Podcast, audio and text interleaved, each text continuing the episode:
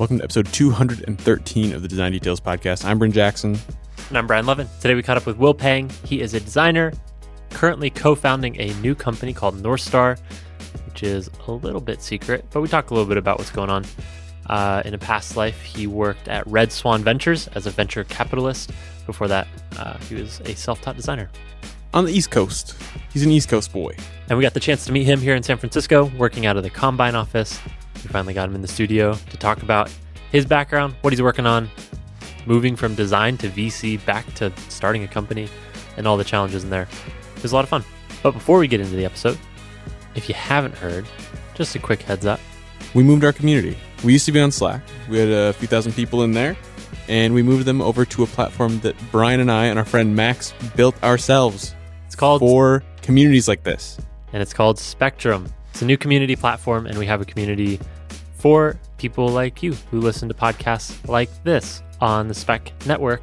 Uh, Spectrum is a place for all communities. You can join a bunch of them, get all of the updates in one feed, so it's easy to keep up with all the things you care about. There are communities for tools like Figma and Framer and Sketch, and there's React and tons of code communities. You can join whatever you want. There's tons of stuff for people like you. And if you don't find a community that feels quite right, you can make your own. It's totally free. You just go to spectrum.chat. You can poke around, sign up, uh, and if you want to talk about podcasts like this one, definitely join the Spec FM community. And you don't even need another stupid Slack account to manage. Yay! Hey, one less thing. So if you have previously been in our Slack team, it's now moved. Again, that's at spectrum.chat slash specfm. Hopefully we see you in there. Say hi. And with that, let's get into episode 213 with Will Pang. My name is Will. Uh huh. I'm excited to be here. We're excited to have you. My day job is that I'm uh, I'm a co-founder of a new startup called North Star. Uh huh. It's a company in the personal finance space. Hmm. We're not public yet, but uh, you can check out our landing page at northstarmoney.com. Nice. Put in your email. Put in your email. Nice. That's pretty much all you can do on the website right now. compelling. Very compelling value proposition. Uh huh. All you need is a landing page to have a startup. I mean, that's Done. most products anyway, right? Yeah. So you're inventing a new currency, North Star money. North North, where's Northcoin? When can I get it on the ICO? It's coming. It's coming. Wait, Nope. actually, It'll drop randomly, and you won't know. you won't know, but we'll raise 100, 100 million a dollars. billion dollars. Yeah, because that's what you need. Exactly. Uh, can you tell us a little bit about North Star, even though it's not public? Yeah, so I'm not going to go into details yet of what it actually does, but um, it was driven by, from what I've seen, a lot of friends and peers and family um, across age groups, across backgrounds. And I think a great summary of this was this article in The Atlantic that came out about a year ago. And I, think, I think the headline was The Secret Shame of Middle Class Americans. And it followed a few people who outwardly seem really stable financially, um, make good income, go out for drinks and dinner with their friends, go on vacations, but we're actually living on a shoestring, shoestring budget. And so the crazy st- statistic that is now very um, well known in these circles is that the average American, over 50% of Americans can't afford $500 in an emergency without turning to friends and family for help or uh, selling something. And it's just like a mind blowing statistic that That Um, is mind blowing. What? so you could be going out with your friends and your friends like next to you who doesn't seem like they're in financial stress um, probably actually is. Dropping fifteen dollars on a cocktail, right. Those avocado toasts. Yeah, dude, that'll get you. Uh, and so the reason behind all of this is pretty deeply rooted in behavioral psychology. Um, and um, put simply, people don't really like to think about their money. Mhm. Um, it's easy. It's easy to put off long term issues in favor of short term pleasure Uh-huh. and it's easy to just a lot of people leave their money in their checking account and for example and when you have this big bucket of money just ch- sitting in your checking account, there's no boundary of what you should spend. There's actually like a pretty interesting classic behavioral psychology study, um, and two two people who should you should be aware of in this space that have done interesting studies. Uh, Richard Thaler and uh, Daniel Kahneman. Daniel Kahneman wrote the book Thinking Fast and Slow, Yeah. um, which I highly recommend. Yeah, that's a good um, one. It's long. It's very long. Yeah. It's uh it's uh there's a funny story there where I actually haven't read the book. I highly recommend Highly you all read it. it. I I've have- heard great I have it sitting under a stack of cookbooks in my like entertainment center. Um, Guys, what the fuck? So I'm the only one that's read it. no, teach so, me so, about it. So, Teach It's so, sitting. Oh, it's one step under Sapiens. It's just Uh, they're sitting on top of each that other. one too. um, no, Dan- Daniel Kahneman was my professor in college, which is why I love Oh, this topic. um, and so he was actually writing his book. Our textbook was his draft of his book, Shit, You're, you're What? economist. Economist. That's awesome. Yeah. So, um, So you, okay, so you you are allowed to speak on the subject. Got it. well, partly. So there's a very famous study in related to um, money, and I think Richard Thaler coined the term mental accounting. The scenario is that this woman's going to a show, and she has bought a ticket, and it costs $150. And when she shows up at the theater, she finds out that she's lost the ticket. And so this study asked 10 people, what do you think that this woman's going to do? Do you think she's going to buy another ticket? And nine out of 10 people in this scenario said that if she lost the ticket that she had already bought, then she would probably just not go. And then the people who ran the study asked the, the same question, except if she lost $150 of cash that she had decided that was she was going to go and buy the ticket with, then nine out of 10 people or a higher number of people actually would said the opposite, that she would just buy another ticket. Hmm. Because with the $150 of cash, it was coming out of a general bucket of Mhm. money that was going to go towards, towards things. Mhm. And so she was more, this woman would be more uh, relaxed with that money. Um, Huh. and so less disciplined with that money. And so one of the most effective ways to be responsible with your money is actually assign certain uh, rules or assign, assign assign certain jobs for your money. So this bucket is just for food, or this bucket is for Mhm. uh, transportation. Um, the problem is that even though this solution sounds simple in theory, in practice it's very tedious to do. Like no one does this. Very few people do this actually. Yeah. Um, so that's actually the basis of like behavioral psychology is the basis of a lot of what we're building. Um, I think Mint did that for a long time. Like you could bucket like, yeah, money for different things. It would tell you how like close to the budgets you were. And Budgets per category. Yeah. right. Um, the the thing with Mint that was really exciting when it first came out was that you can see all your accounts in one place, hmm and it's like in the in the first generation of internet products. Yeah. Um, but it feels like it feels like a lot of work, hmm and Yeah, it's If- a lot of manual labor to Right. like set up and manage. Right. And not only to set up on a continual basis, you have to keep using it. And you, Yep. as soon as you fall off, you it's hard to get back on. Yeah. I've And never so- gotten back. Yeah. This leads to a different, a separate uh, psychological framework that I'm really interested in, which is uh, one came up by this guy called BJ Fogg. Um, he's a Stanford researcher, and he talks about building tiny habits.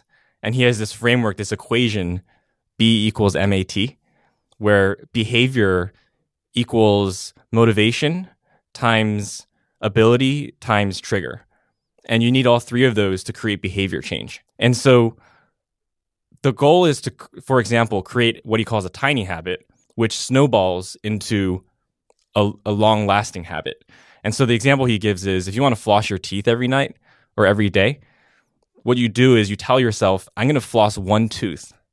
It's like so stupidly small that you're, of course, I'm going to do it. Why wouldn't I floss one tooth?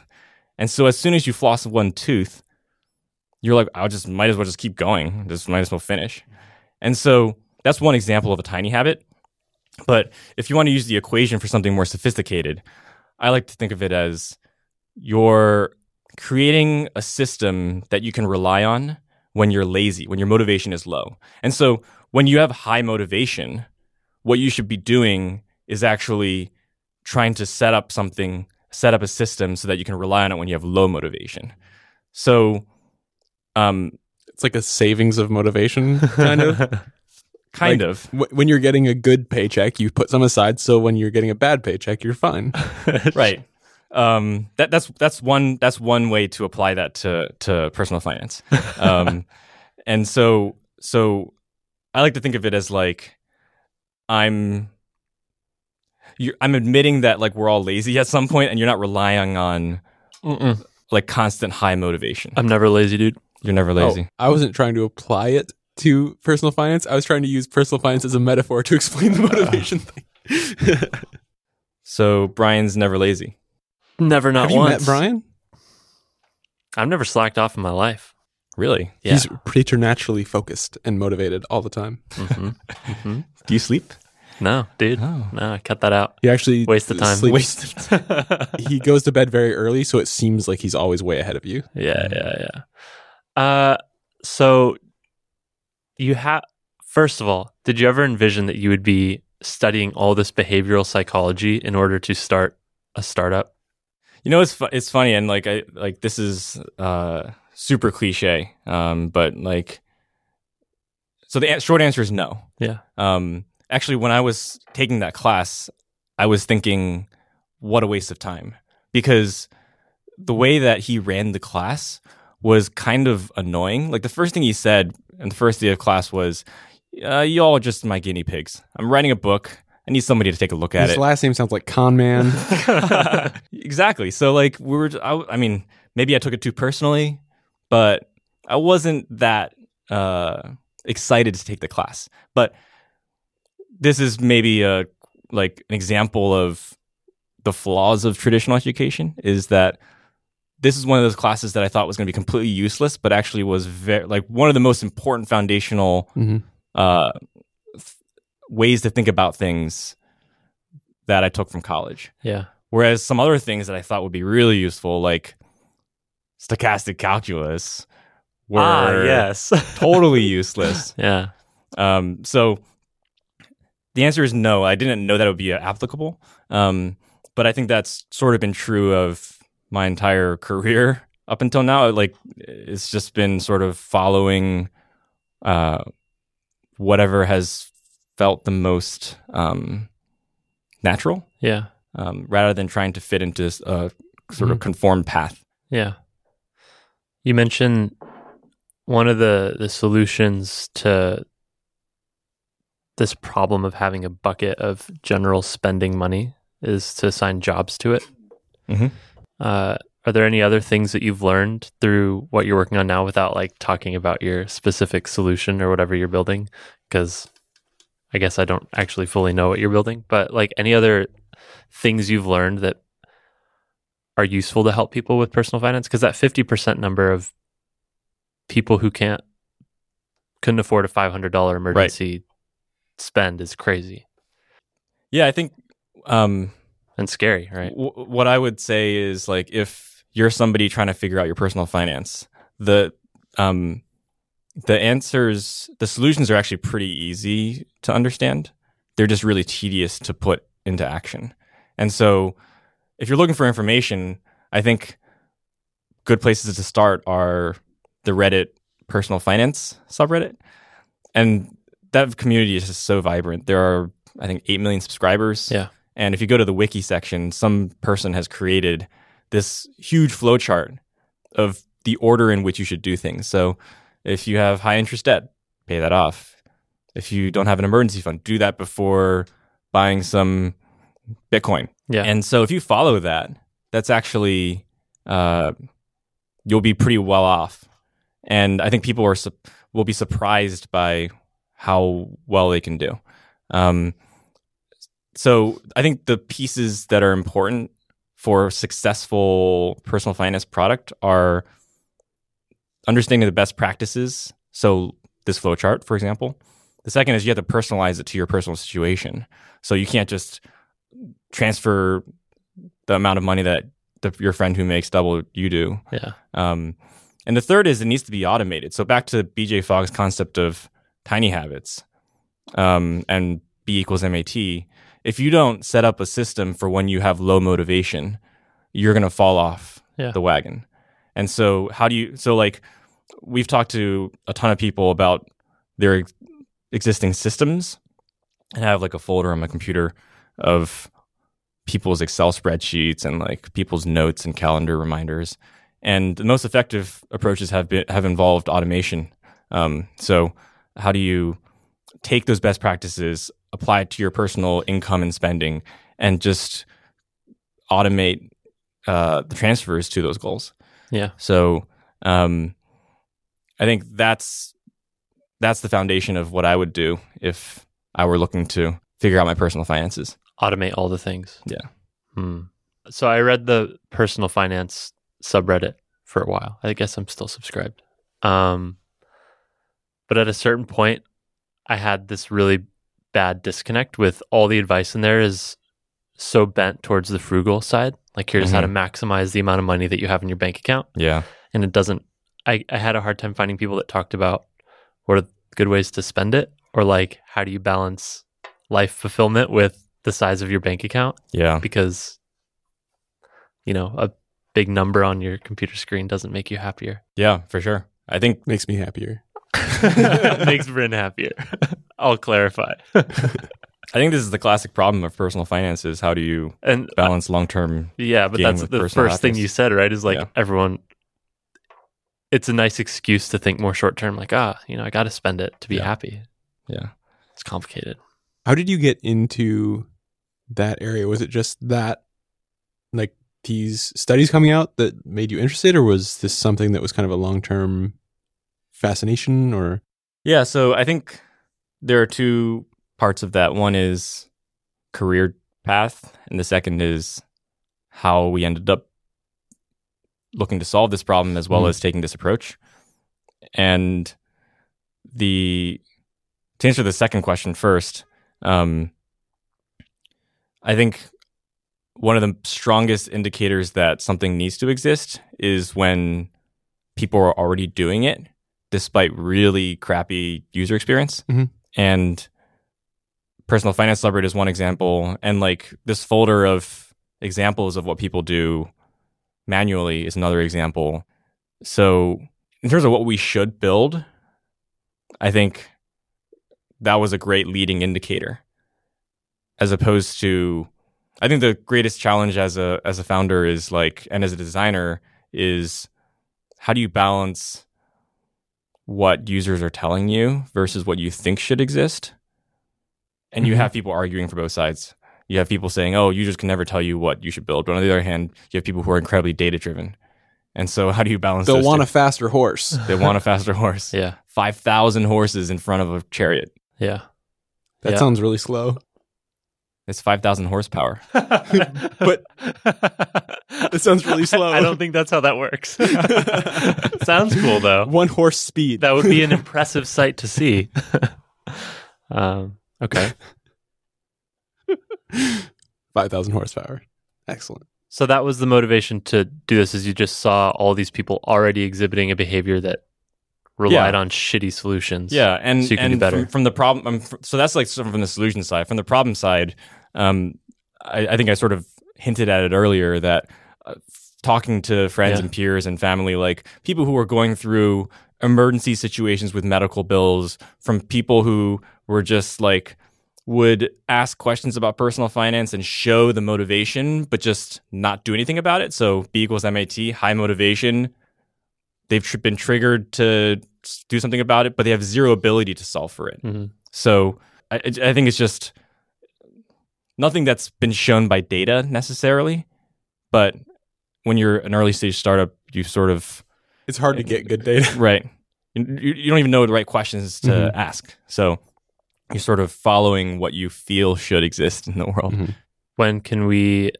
Like, what's your timetable on building this? How long have you been working on it, and when do you think you're going to be ready to ship something? Uh, s- soon, we we've been working on it. Um, we've been we started building it in January. Yeah. and we believe that the s- service needs to be really the, the bar for quality is much higher for a personal finance Yeah. product Anything than financial. for s- other types. Yeah. Um, we can't lose people's money. Uh huh. Mhm. There's regulation involved. Uh, on top of that, we need to build a compelling user experience. And it's interesting because you would think that the only bugs that affect you when you build a personal finance product from user perception standpoint are ones that are related to losing money or incorrect account balances. But actually, stupid, simple things like, I don't know, like visually something looks off. Like that might actually create more uncertainty around your product and like, whoa, like they can't even handle their like forgot password page. Mhm. Like, w- do I trust these people with my money? hmm So there's the the bar is higher. So the way that we're scaling up the company is more methodical and uh, rather than doing a wide release and trying to go to, for press to write about us and launch a product hunt and things some things like that, we're directly reaching out to people who we feel like uh, we can have the most impact with and making sure that their experience is amazing being very hands on so we can learn as much as possible. Yeah. And then once we've figured out what people want, in what ways are we going to display what they want, then we can focus on scaling. And so we're we're sort of in the um, understand customer mode right now and building a lot of prototypes mode right now. And then we're going to scale. And once we've decided that we have the core of a product that's really interesting and we can support a large influx of people, then we then we'll probably go public. Got it. Has so you've been working on this for uh, almost nine months at this point, or almost eight months. Uh, anything been surprising to you that you didn't expect when you started working in a personal finance space? Yeah, I think it's not only the personal finance space, but um, we didn't cover my background, but um, Oh, we'll get I- there. I before this was a venture capitalist. Yeah. Um, I managed a seed fund called Red Swan, um, so doing seed investments, and before that, I was a designer working at a few startups, and so there have been a lot of things that have. I think I underestimated how many unglamorous things there were about starting a company uh, that you need to make sure that you cover So all of them. all of them. um, I think um, I underestimated how uh, how many details go into starting a product and building that foundation. Uh, so I think it gave me a lot of empathy that I didn't have when I wasn't when I was a VC. Oh no. Um, so this is a note to all VCs who are maybe listening to this podcast: is is harder than it looks. yeah. Um, That's for sure. in terms of personal finance, I think we always knew that personal finance is complex. People's money is messy. People's mo- and and and uh, there's not a one size fits all solution. But I think there are ways that we continue to be surprised by how messy people's money is, and so that's actually guided a lot of our product insights. Yeah. Um, what hasn't surprised us? People always say you should launch sooner Mm-hmm. and that was true. Um, Uh huh. I don't we think followed that to a T. We were like, we're so sick of long deadlines, so we launched it in like three weeks, and like it was a shit show at first, and it Nice. was the worst. I think you're the first founders I've met who uh, didn't say they launched too late. No, we were just like, fuck it. We're like, we're just gonna launch the first version we can. It Yeah. was whew. You The- learn so much. It's every like uh, startup I've been at has been like a year and a half before Yeah. launch, and it just killed me. or not. or Yeah. not. It's like so tough for company morale too. Mm-hmm. Like you're a year and a half in, you launched yet? Like it's it's, it's just like it, it wears on you. Mm-hmm. Um, I mean, there's dangers both ways. Like, there's probably not one right answer, and there's certainly different types of startups that need different, I guess, like incubation periods to be ready. Yeah. And mm-hmm. for us, I think like, like you don't have to deal with finances. yeah, Yeah. we don't have to deal with finance. Like, if we have a bug, maybe we lose your message, but we're not losing your dollar, Right. Which is like oh, multiple orders of magnitude more important, right.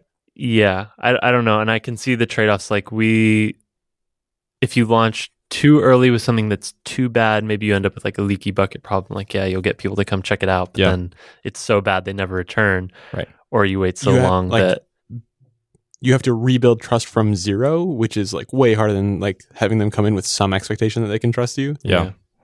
Yeah, I, I think um I st- I still agree, I still think that like everybody should try to launch as soon as possible, obviously within certain constraints, like it Mhm. needs to work. Um the but I think there's like I don't know if you guys felt the same way. When when you when we launched, it felt like there was this it's like when you're at the optometrist and they do like one or two and they like switch the lens. And it felt like the lens through which we saw how to build our product and like what things we should prioritize was flipped. Hmm. and things that we thought were important were suddenly not hmm and vice versa. And that's like invaluable Oh, we're like spinning those things. And That's what it sounds like. and so like I think the concern that you I think you maybe hinted at was like, oh, maybe somebody might stop using the product or I I think that's a non-issue. Um number 1 like there are a lot of people in the world. But number 2, I think like the way that at least we approach product development is through this sort of like um you guys might have heard of this concept like the law of diffusion of innovation. Um, uh, no. you may- probably have Ah, yeah, that one. you probably have seen the graph more than heard the name, which is like that bell curve of types of users that you build Yeah. for and you should go for first. And the first people who use it are those like friends and family who will like run through mud and do a Tough Mudder for Yeah, you Yeah. um, just because they care about you. Yeah. And those people will probably not, hopefully not churn. Um, and so like you can afford to make mistakes with them. they have investment beyond the product. Right. Right.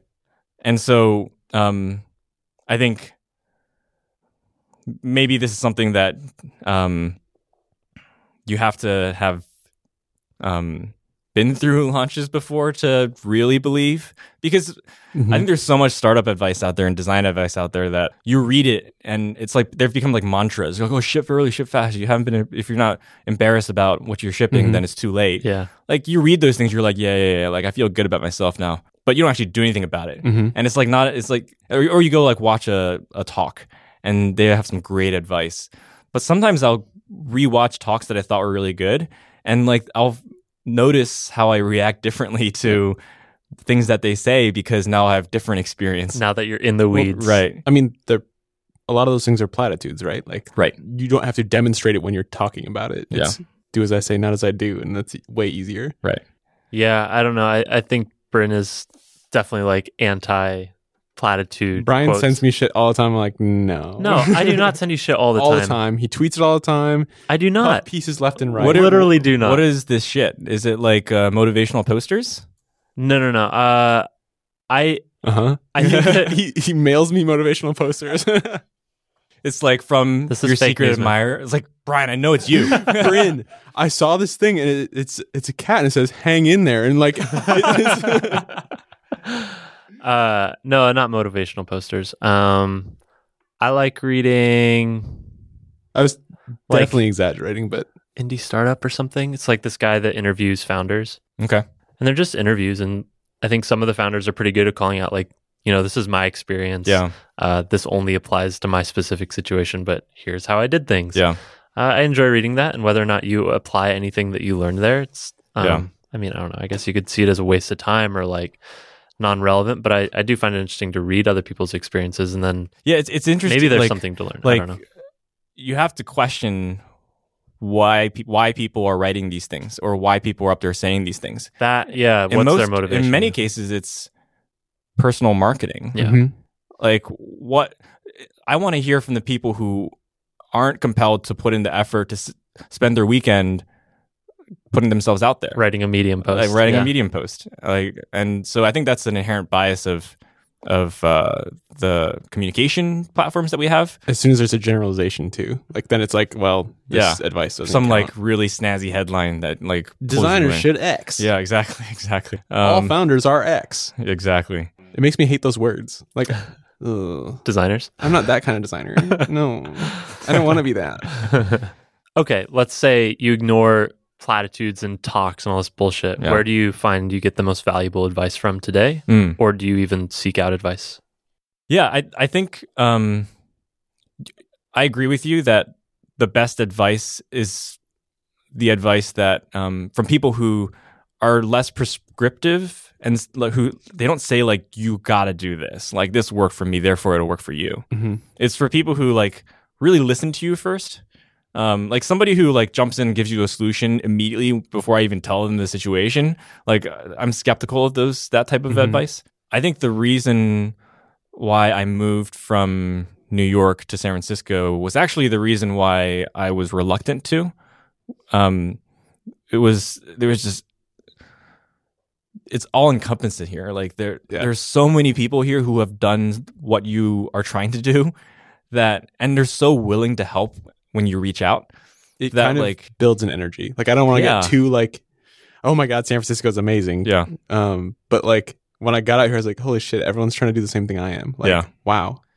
Yeah, and and it's and and uh, for as much as, for, San Francisco is a complicated place, Mhm. and th- there are many things that I still hate about it. But Mhm. one of the things that's great, actually, the reason. So, like my co-founder Matt and I, we we uh, Matt Madison. Matt Matt at Matt Matt everywhere. We He's at Matt Matt, really? yeah Interesting. we uh, I was joking I should change my last name to Williamson. Mm-hmm. Will Williamson. Mhm. Will Will. Will Will. Um, we were friends before, and uh, like we would hang out socially. But as when I moved out here, we started building side projects together and hacking things together. And like that's just one example of it. And now we're like business partners. And when we were starting a company, there are all these like stupid small things that I sort of alluded to earlier. Like we got to find a notary. Mm-hmm. For some reason, we didn't know about notarize.com, which is amazing. We have to get good at Sass. Get good at Sass. Bryn over there on the other side of the office. Say, hey, Styled I heard components.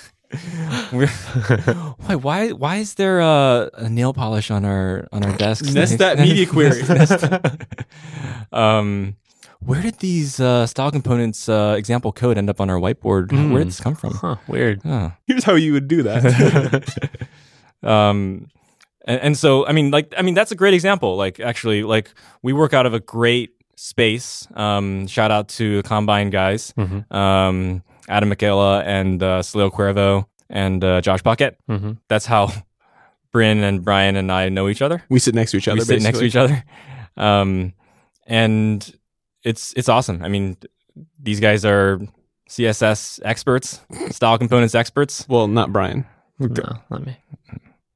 We and it, it's awesome just to to like so quickly learn i mean another example is like i'm a very terrible coder and uh Aren't but we all though? matt and yeah That's how you get to be a CSS, ex- CSS expert. but matt and tony my coworkers we uh they they let me touch the code and they're like okay this is a scope problem and go learn how to do it and i think that the ability to immerse yourself in thing and follow people who know what, what exactly what they're doing i think is a, an incredible strength so this applies not only for like learning Sass and style components but also for starting a company so like i i have a, a small group of people who i reach out to who are like the same stage as company as i am Mm-hmm.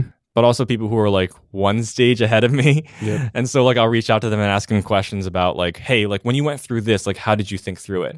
And so I gather a lot of uh, feedback Mhm. from them, and then I make my own decision. Yeah, it might not be perfect information, but it's like a forecast for like what's coming. Right.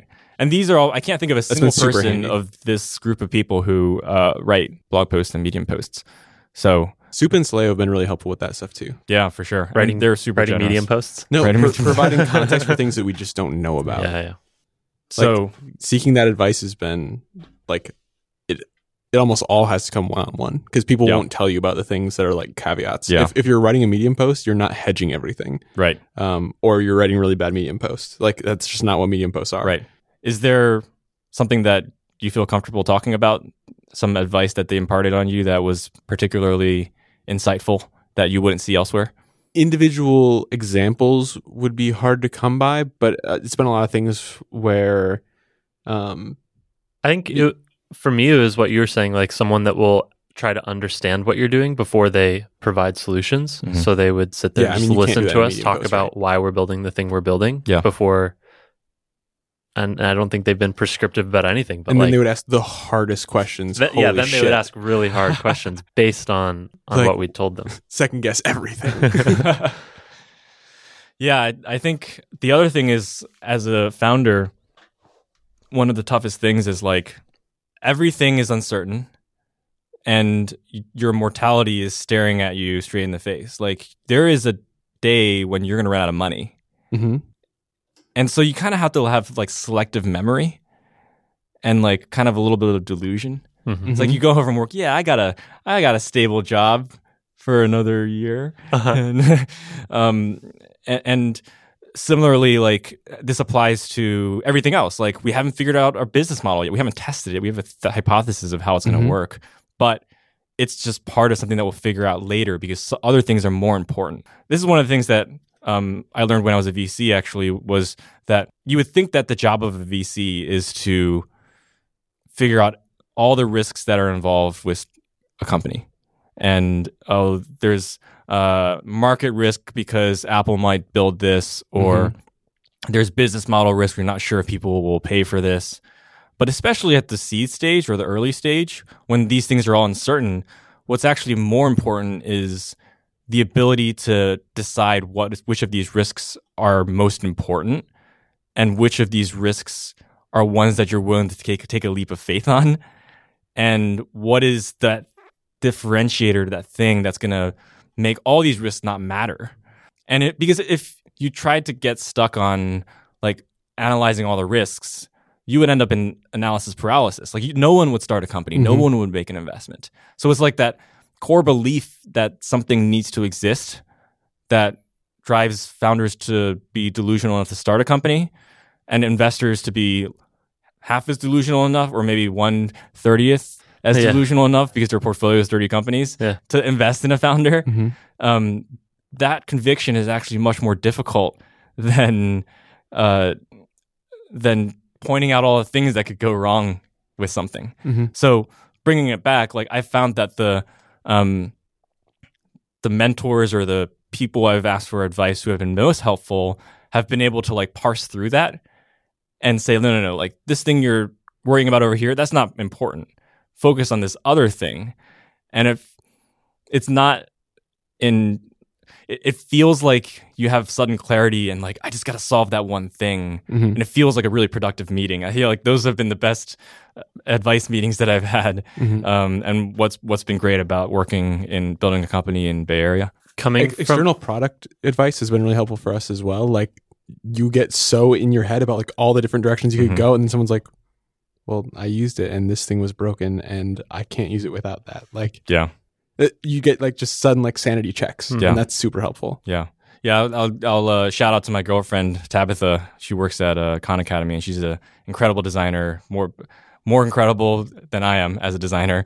Um, and we in our most recent launch, um, she signed up and she created a Google Doc just called like my running comments on your product.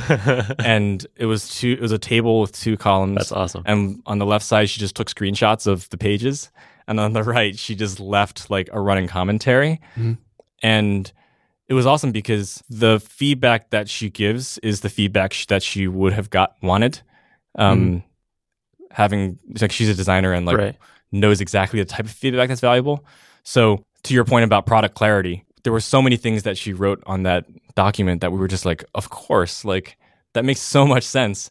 But and some of these things weren't even like high on our priority list of on our product roadmap.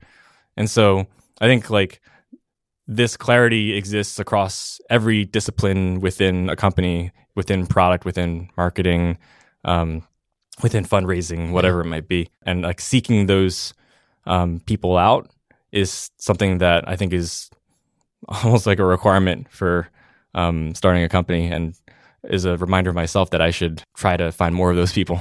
I found it challenging though. Uh, we just did a big user research session and a lot of issues came up. And I have a hard time balancing like when to roadmap those issues. Hmm. Uh, or basically trying to make the call that, yeah, that sucks, but we're willing to leave it like that for Yeah. a few months. Yeah. Um, do you have a framework for figuring out like, okay, so Mm. Tabitha leaves all these comments. Yeah. Like, yeah, all these are valid, but we're going to ignore you.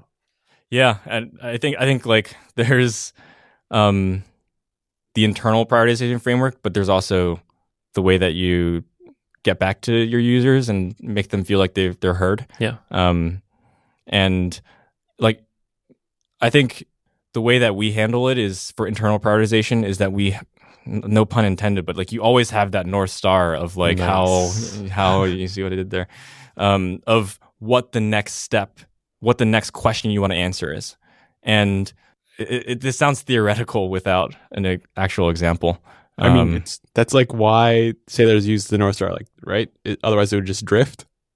right, Like, So- that's something that definitely happens in in companies. Mhm. right. So like you kind of have like two two phases, two types of questions that you're trying to ask. One is like, how do we define what that north star is based on customer feedback? But you ultimately have the final say of like, okay, this is what's going to be. Um, one way to think about it is like fits our original vision of why this needs to exist, and in that phase of defining what's important, I think that's when you need to be open to outside customer feedback um, because you don't want to ignore where like some interesting interaction has emerged. Like some of the greatest interactions on Twitter have been from the users, Yeah. like the retweet, the at reply hashtags. Yeah. But then once you've established that, then you you have when you get the feedback from customers, then you have like a true um, source of truth that you can actually return to and say, okay, like this is not core to our immediate sprint. Let's put that into like the icebox Yeah. and we'll revisit the next time. And so I think communicating that to users, communicating that to employees who have projects that are their babies is incredibly important to that in such an early stage company or in any product, any product is in like constant evolution. And so like no idea is like a firm no. Yeah. It's never like we're not going to build this. Yeah. It's like this is what we've all agreed upon is our current goal. We're all driving towards trying to answer this question here. And if we have a major issue with let's say it's like a let's say let's just continue to use Twitter as an example. Like let's say one of the like some of these customer feedback is around um hashtags. And they're like, well, like it's really hard to parse through like a live event that's happening. hmm I don't know. Twitter could say maybe in the early days that we actually don't care about hashtags yet because we care more about onboarding, for example. We're trying to grow really quickly. We need more users. And so maybe the justification was that we should focus on this first and then we'll focus on hashtags later. So I think it's like always a balancing act. I feel like it's that times 10 when there's three people. Yeah. Yeah. You have to be like even more ruthless. Like there's 10 things and they're all sound fucking amazing to do this month. Like Yeah, we all, But we it's know going to take one are person two weeks to do this one. It's going Yeah, to yeah. take the other Yeah. two people three weeks to do the other one. Like, Right. So you're a designer by background. Yeah. And now you're a f- founder with VC experience. Yeah. Uh, what would you say to designers who are interested in like a similar path? Like I talk to so many people and you say, what do you want to do eventually? Ah, I think I want to start my own thing. Mm, yeah. How do you prepare better to be in a position where you are now as a founder? You know, you've raised money and you have a team. Yeah. So I think the this is similar to the difference between a junior designer and a senior designer as well. Um, as you get higher up within a company, um, which is I think the more senior you get, the more time you spend thinking about and deciding what to build and why you should build something, and the less time you spend like actually executing on it. And that's not to say that like you're doing less actual like time in you're, you're spending less time in sketch but it's just that maybe your skills in sketch are better so you're spending less time in it but you maybe do a lot of writing before just and talking to people and talking to customers before saying okay this is what we actually have a pretty good idea of what people want and so when you design something it's like very well educated based on customers needs versus i feel like at least when I was a, just getting started out in design, it was like, okay, like this thing looks bad. Let me Mhm. just reskin it. Let me do an unsolicited Mhm. redesign. I mean, that that was the problem most people try to solve rather than like learning the problem like inside and out and then Right. trying to solve the actual problem instead of just like this Yeah. kind of ugly. right.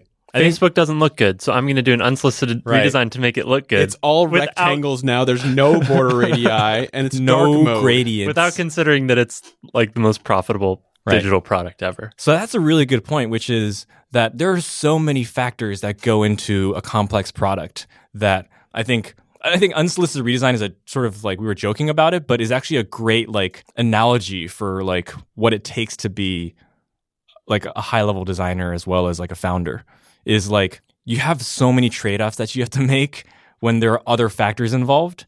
Like you could look at Facebook, you could look at Twitter, and like whether you agree with their decisions of how they've designed their product or not, like that, like you have to appreciate all the work that went into ending up at that product.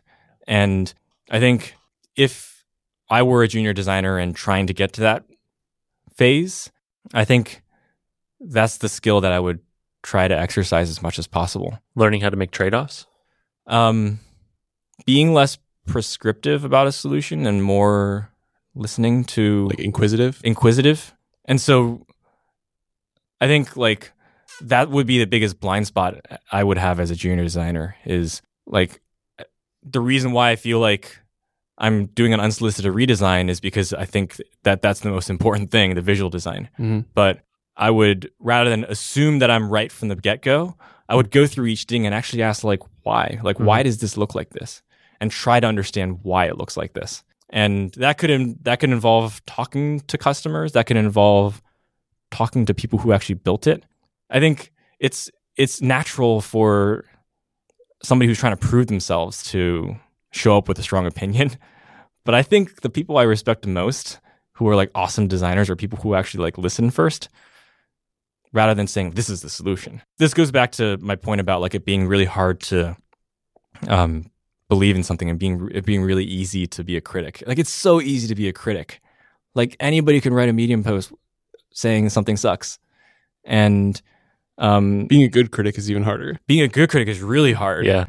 Um, being a good critic is about being really nuanced and understanding the other side, other side's opinion. Like criticism is at its highest form is not about like us versus them, but rather like let's work together in a conversation with the other person to move both our understandings to a, a higher level rather than um just like I agree to disagree. Yeah. Like Or complaining about it. right. That's not criticism. Right.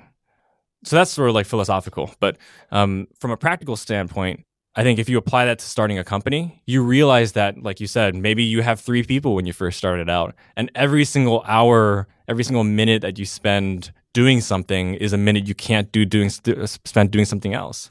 I'm very jealous of my friends who work at large companies. I'm like, you have how many designers? You worked on what? Yeah. Like, Wait, you have more than three? That sounds miserable. I don't want to work there.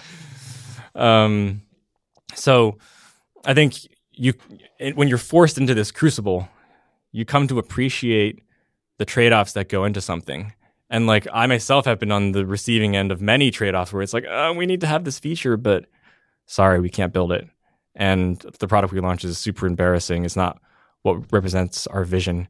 We actually had a good conversation with Supa about this. Um, Supa is Adam Michela. Adam Michela, yeah. Context. I, I said Supa earlier too, and I'm like, some people don't know who that is.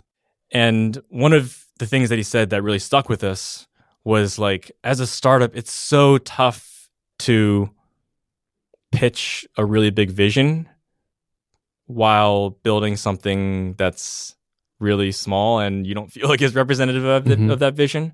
So so much of it, like early days relies on like storytelling Yep. and like being able to tell that vision. And like to you as a founder, it's so clear what this thing should look like, and you've thought about it so deeply. And then you're trying to pitch it, but then people are like, okay, this is not, this is really boring. Um, and so there's a tendency actually, this is not related to what we're talking about, but I think this is an interesting insight. There's a tendency um, when you're trying to build something that's like going to satisfy that really big vision to never launch because you're like, it needs to have all these features that I imagine. Yeah. And I think like there this this is the reason why many startups don't launch. And I think this is the reason why trade-offs feel uncomfortable, but maybe we should be embracing them because that You- there's- There's ego there too, right? right. It's like, oh yeah, like maybe like I sold this big idea. I sold this big idea and you feel this pressure from your investors or like maybe it's like traditional definition of ego, which is like, oh, I'm really big online. Like I have a reputation. What will my followers my think? my followers personal brand. yeah. So, but like, I, I think there was a Quora post I, I really appreciated. I read like five years ago was like, like, how do I get over my fear of failure? And like, the top answer was like, no one cares. yeah. um, but I think when the alternative is to never launch because you feel like you need to build this perfect thing, um, maybe we should be embracing those trade offs that we have to make because bringing it all the way back, like, like when you launch, it's, there's this clarity that you get. And like, would you rather spend a year and a half building something that you think people want or maybe being uncomfortable and like launching something that's like kind of crappy, but like immediately seeing what people want? Yeah. Mhm. Um, so obviously much tougher in practice, but we- I try to remind myself and our team that like that's sort of the attitude we need to take. Um, like we could spend all day, we could spend weeks building the most incredible composer or like the most incredible onboarding, but what if we have to scrap it? Yeah. Like I think like technical debt is something that like everybody talks about and everybody faces as we're on the topic of trade-offs. One of the things that I've been like surprised by the like how much it affects us is how technical debt creates design debt. And what I mean by that is if we spent a long time building this perfect onboarding and nobody really liked it, users don't find users find it confusing. But we spent so many weeks building the perfect onboarding Like technically. technically Yeah. like sunk cost fallacy you, you're like you're much less likely to admit that your design sucks Yeah. and like go back to the drawing board because for me as a designer it's there there's an ego involved there. And i try to think that i would make the right decision there and not have ego. But also like to the engineers who work with you you have to tell them like hey uh those three weeks that you spent they're useless. Yeah. or maybe we will use some of it. We'll use some of it. Sorry we wasted all your time. all your time. yeah. Um you sh- you didn't need to stay up that late. Um It sounds so obvious, I almost feel silly saying it, but I had an enlightening experience. When I was getting into startups and tech, I heard the term technical debt and I just assumed bad, bad, bad, Yeah. like avoid at all costs. But then there was this moment of clarity when I realized that it's technical debt and debt is a tool. It's Right. a financial instrument, right? Mhm. And it's quite normal to take on debt Mhm. because it has a lower cost than other forms of, of financing in some cases, right? And so learning that technical debt can be used effectively Right. Was an eye opening experience. Same with on the design side. It's like a convertible debt. yeah, like op- acknowledging when you are taking that debt, Yeah. and the and what it's going to cost you in the future in terms of repaying it, right? Yep. Like thinking of it purely financially was eye opening for me, and it made me a lot more willing to actually take on technical debt Hmm. as long as we digested what that would cost. That's why your code sucks so much lately. yeah, so it's like when we build the onboarding, it's like yeah, I could build it perfectly, or I can accrue some degree of technical debt Yeah, and speed it up. and we'll speed it up this much. And if we have to pay it off, you know, yeah again, uh, m- I- maybe this goes back to the Hope we have personal finance thing, like No, the- wanting to think really the- short term. But uh, I, I can see, you know, then the danger is debt piles up and you can never pay it back. right Becomes too expensive. Right. I think I think technical debt, if you want to uh, like to continue using that like financial debt analogy, is really interesting in the early stage because there's a chance that, for example, onboarding, we could spend like we could cut corners around how we're uh, like doing our style components, and like that could be a calculated risk because we're just going to throw it all away. Mhm. Um, so in that sense, like we incur technical debt, we actually never pay it back. I think that's like You just throw out the debt. right. Like we Write just it default, off. We, yeah, just write it off. And so I think that's possible in the early stage True. startups. Yep. And I think is sort of the mentality that um, you have to take. But um, there are some aspects of the experience that are really important, and the things that like you're trying to test and validate. Like what's the differentiator for about our product? And we spend a lot of time making sure that that's amazing. But at the end of the day, we're not building like an art project. I forget who said that, but uh, said that to me once before. But it reminds me of a conversation I was having with somebody else in our office, Josh Puckett, Mhm. and we were talking about back to the point about like junior designer versus like senior designer, like the sort of career ladder question is you come to realize that like how things visually look are actually not that important and you you shouldn't get attached to how things look or how things have been. Like there's a there there are the designers out there, there's a spectrum, there are designers out there who like really love like sort of a design as an art form. And then on the other spectrum, you have like these ruthless designers who are like just don't care about like don't have an emotional attachment of to what they built. All they care about is design as a tool for them to learn. Mm-hmm. And I think having I'm not saying that everybody should be that type of designer, but The brutalist. the brutalist. um, but um, I feel like if if you're interested in going from a junior designer to a senior designer and then maybe a founder at some point, that's such a important skill to have is to not have emotional attachment to what you've built and just to be so wholly customer focused. Um, it's it's like it, design is just this tool that you're using to like say, say like, hey, what about this? Like, Yeah. do you like this? And if they say no, tweak this, then you'll change it. Hey, what about this? Yeah. It's like you're very subservient to your customers. That's all that matters when you start a new new product or a new company. You also have a VC background. I do. How has that changed the way you think about what you're building today?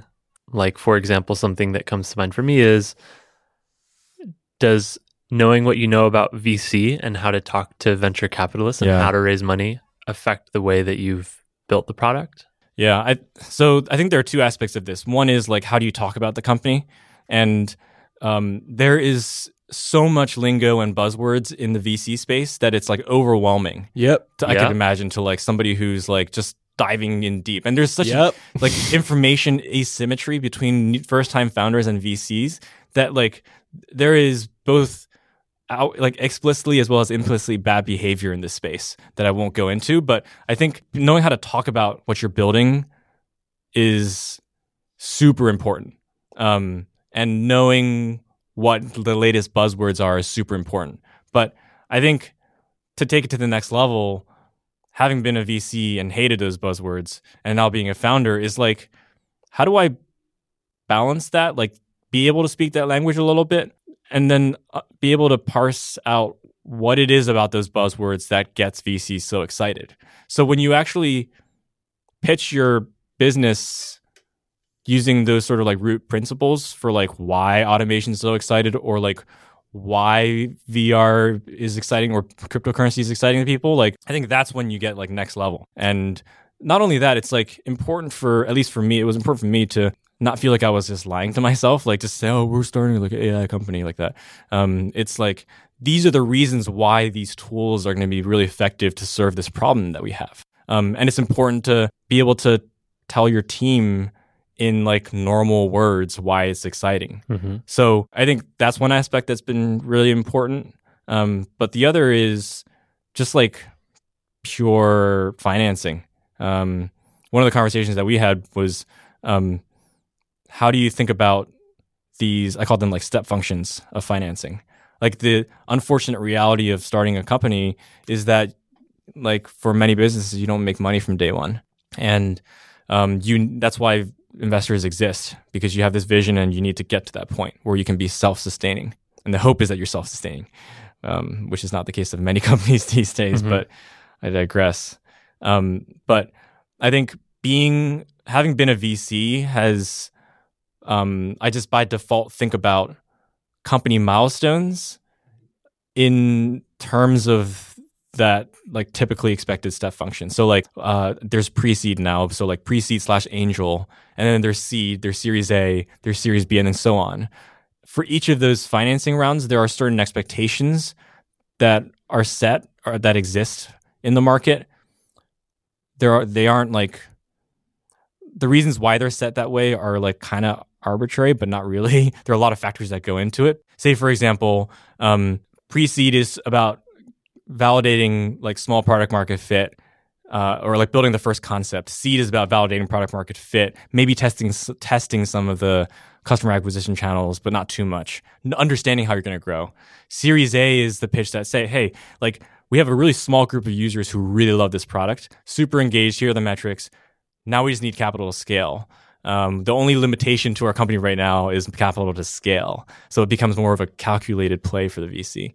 And then Series B is like like hyper growth and like expanding to other market verticals. And so like if you accept that that is the basic trajectory or those are the step functions required for each stage of financing in order to keep your company going to be self-sustainable, then that actually affects your product roadmap as well.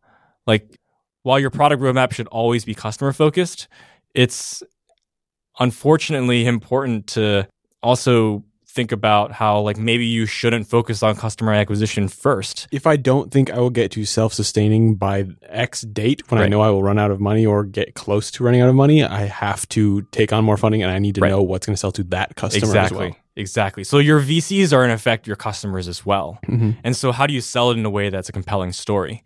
And so with that framework then it becomes relatively easy for I don't want to say every single business, but for many businesses at, for example, the seed stage to say, okay, like we don't like we're sort of testing monetization, but we haven't put a lot of effort into it, or maybe we haven't tested monetization at all. Um, or like we haven't tested, we haven't put a lot of money into customer acquisition because we've been wholly focused on product market fit. There's actually like an incredible power to saying upfront that this is what we're going to do and then actually go do it. Mm-hmm. And then VCs and investors are like, oh wow, okay, that's what they said they would do. Um, and and so like you're really really focused. Back to the point that you're you have really limited resources as a startup. So I think financing needs apply pressure as well on your prioritization as a company. Um, so I think like that that's been one of the main benefits that I've felt that I got from having been a VC when I started a company. And finally, I think it's just like the things you would expect, like a built-in network mm-hmm. of like investors that were sort of like hopefully a known quantity. Yeah. Um, like for better or for worse, there like this is an industry where reputation is based on somewhat flimsy, like arbitrary things. And so like if you're totally unknown and like you you're you just graduated for example like it's much harder to convince somebody that you like you'll be responsible with the money. You'll know generally the right things to do. So i guess i'm getting older now. So like there's um the vc the vc experience was was definitely useful. That was actually part of the original context of how we got to know each other is mm-hmm. i reached out and asked you a bunch of questions as we were figuring out our fundraising path. Yep. And i think the most useful takeaway i had uh, among many things that we talked about was like figuring out the story you want to tell mm-hmm. depending on the kind of money you're trying to raise like you tell a different story to people if you're trying to raise a seed round versus a pre-seed and kind of what you're saying like how do you articulate what you've decided to focus on and what you, problems you want to solve instead of saying like we're going to solve everything and we're pre-seed right right right yes and it's really tough like the in it's in, hard as in, hell. in such in such an early stage it's like you kind of have to read the room and like do your research on like what type of investor you're talking to. And That's the like other thing, yeah, it's like it's like who you're talking to, what they care about, right? Yeah, and like like you you maybe don't know anything at all when you show first show up in the meeting. It's like it's like an incredibly difficult type of sales. Like you sort of pick up on like things that like body language that they're like, oh, like maybe that's interesting to them. You sort of like probe around a yep. little bit, and you're like, oh, that's like you'll hit on a vein and they'll get excited. And you'll be yeah. like, okay, that's the thing. Yeah. Um, Don't forget what they just said. um, then it gets really tough though. Like if you want to be really um, true to yourself, I don't know if you guys have faced this situation, but I felt it a few times in the past, both raising money for North Star, but also raising money for Red Swan. So we raised a fund for Red Swan, mm-hmm. which is a completely different animal. But we met with investors who we had a good meeting with. Like we were having a conversation, and I noticed that they really liked this certain part of our business. And it's something that we want to do. So this is North Star. This is something we want to do like long in the future, and that's like everybody's end mm-hmm. goal. But we felt like that this end goal was their first priority, and they were pushing us to do this first. And so we felt like that was actually the wrong thing to do. And if we took money from them, they would not be aligned with us. And so we're grateful that we were in a position of luxury that we could say no to them and say like, hey, actually like we really like we think we share the same vision, but in terms of like the execution of it, we feel like it would be like a non-starter. Obviously, you want people who disagree with you as investors as well and like to push you, but the best investors are those who disagree with you and then say, okay, it's your company. We believe in you. There's some trust Yeah. aspect to it. So they'll spar with you as if they're going to block it, but they're not. Um, and so uh, I, fundraising is such a such a tough thing. I mean, that's that's kind of a microcosm of how co-founders generally work, or a macrocosm, I guess, um, where you're like you'll go head to head on a thing because you firmly believe it's a thing, but then at the end of the day, you're like you have to trust each other Yeah. and like agree on a thing. So Yeah, I'm really I'm really glad you brought that up because Matt and I have uh, screaming so- matches in the office, yeah, man. like all I can't the even time. handle Yeah. it. it's crazy. stomp off in disgust. Sometimes I have to go to the bathroom and close the door. We hear you crying in there. Yeah, mm, yeah. I thought the Sonos would cover it up. Um, so from the very beginning, when we first started to even like loosely talk about working together, like I, I, I appreciate how Matt would have these ways of like conducting himself. And over time, we became explicit about talking about what those things were. And we actually have a document that's like not very well written, but it exists where it's like, these are our values. And one of them is, one of them is, we're all on the same team. And so no matter how heated an argument gets, we'll always return to the fact that we're on the same team and to never make it personal. And the second thing is that you always assume the best intent in somebody. So in a heated argument, you somebody might say something that's like uh, maybe it's like a personal attack. Maybe maybe it's actually intended as a personal attack. Maybe it's not, and it was construed in a certain way that it was felt like a personal attack. But you kind of have to assume that that was just the heat of the moment, and the reason you're working together is because you're all on the same team. And so I, I think I think that's like such an incredible factor for like who you decide to work with. Um, and from past experiences, it makes a huge difference. I have worked with people who you don't, who haven't felt those certain same values with. Yeah. We're well over time. Uh, but as parting advice, we always like to ask what keeps you up at night? What keeps me up at night? Honestly, nothing related to work. It's this. The whole world is Huh. messed up. I thought It's you were like going to say the Destiny 2 release. No. but No. you got went way No. deeper, way deeper. No, the it- Shit's it- falling apart. shit is falling apart and i feel like there's there's nothing i can do about it maybe there is but i feel helpless um the um it feels very divisive where um to my earlier point when people argue it feels like it's us versus them whereas it shouldn't be um i forget who wrote a post i think it was um I think it was Buster Benson who wrote this, this Medium post about how um, political and socioeconomic debate these days feels like sports, Mhm. where it's like Arena sports. arena sports, where it's like us team versus yours doesn't matter. That's it. There's no way of like, uh, I kind of like that player on that other team. He's really good. Yeah. He's really talented. No, you're going to get booed. Um, and so I feel like there's, it's like the further like bifurcation of these two worlds. I mean, it's it's us versus a problem, Right. but we have different solutions, and so it Right. ends up pitting solution versus solution, Right. right? So I hesitate to say that the thing that keeps me up at night is like the other side. Now they're like it, it because I mean there are people who completely disagree with me, but I feel like that's framing the problem in the wrong way. It's like the problem that keeps me up at night is that there's not enough actual dialogue because people are so heated and loaded with these like preconceived notions of what people believe and what their intent is. Um, and so and this is all outside of the things that I work on on a day to day basis.